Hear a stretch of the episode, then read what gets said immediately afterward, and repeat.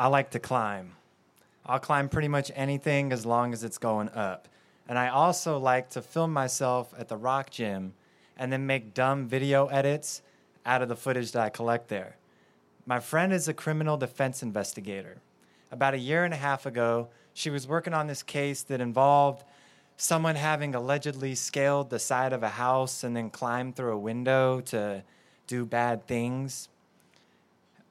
She and the defense lawyer went to scope out the scene and didn't come away super convinced that that was the most realistic point of entry. And that's when she thought of me and all of my dumb climbing videos. She put me in contact with the defense lawyer. He asked me some questions. We chatted about my climbing history. I sent him some footage. He asked me more questions. And then he proposed the plan. And that plan was to bring me into the case as an expert climbing witness. it was a process. There was a lot of back and forth. There was a lot of me thinking that this is far too rad to actually happen, right? But then it got real. I'm on a call with the defense and the prosecution. It's a very official call. And then they're telling me I need to prepare to appear in court. I got word while at a shoot for work that it was go time. So I roll up to the courthouse. Everyone's waiting on me. They call my name. I get escorted in. Now, for this appearance, I very much looked like myself.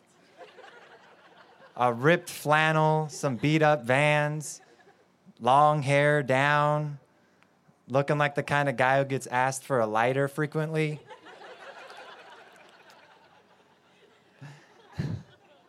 And so I'm up in my little chair, and they're asking me questions after I get sworn in, and I'm just trying to find my footing, man. Like, it's a pretty nerve wracking spot for me here. But then after a little while, I get comfy and I'm just talking about stuff I know about. And it's, it's pretty rare that anyone wants to hear me ramble on about climbing. And so I'm enjoying the captive audience. But I can't just sit there and say I'm a legit climber.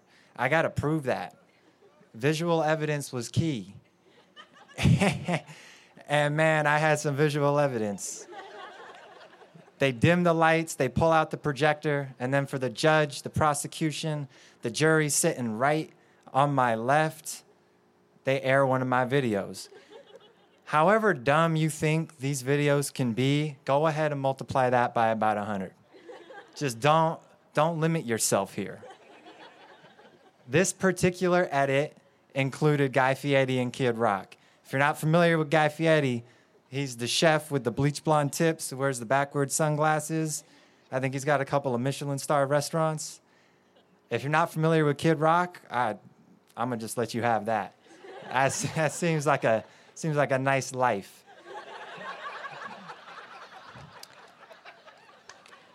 This video was set to Kid Rock's Bawitdaba. A quick refresher Bawitdaba, the bang, the bang, diggy, diggy, diggy, shake the boogie, set up, jump the boogie. I got a couple of y'all, but I, I was hoping everyone at once was just gonna hit that with me. Video opens with Guy Fieri and Kid Rock in a red Camaro. Then it cuts to me, and I'm lip syncing Bawitdaba. And then Kid Rock and I are both on the screen at the same time.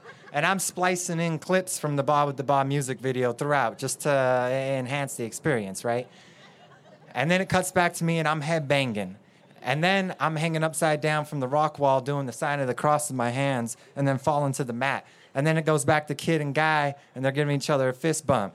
And then it closes on me swinging from one hold to another hold all the way across the wall without using my feet. One of the toughest moves I've ever done in my life. You see, as hard as it is to describe that video, it's a lot harder describing how I felt in the moment watching that video get played in a courtroom. Like, are you kidding me?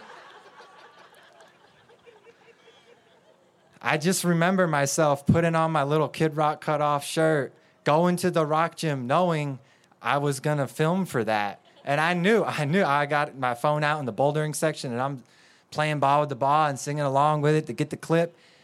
And I knew it was like something special that I was working on. I mean, are you kidding me? Yeah, for sure. I didn't know that it was gonna like be that important. I don't want anyone to get it twisted though. I'm I'm a pretty good climber and I specialize in the kind of moves that were apt for this case, kind of the big monkey stuff, you know, the the dynamic climbing. So after that, they asked the judge, "Have we established Thomas McIntyre as an expert climber?" And the judge said, "Hell yeah, yeah." no, he he said yes. He said yes. uh, both sides had their turns with me, and then it was a wrap, and I got escorted back out. A few days later, my friend texts me, not guilty on all counts. You see, I tend to move through life dealing in shades of gray. I'm not the most decisive person you'll meet. And in this case, I just I needed more information at every churn. All right, well, how athletic was this person? Even if this person is that athletic, I've seen a lot of athletes not be able to do pull ups. And I, I mean, I know I could have done this for sure, but I, I didn't, but I could have. and it was just that, that inability to speak in certainties that kind of created some reasonable doubt around the whole window scenario. And so in the end, justice was served, man. I, I, that's what I tell myself at least. I, am not one to stump for like the greater judicial system. I think that it has its flaws, but I am super proud that I was the right person for that role and was able to influence the outcome of that case. And later on, I was informed my services might be needed for some future cases. so if you ever decide to sue a playground manufacturer, don't be surprised if you see me roll into the courtroom.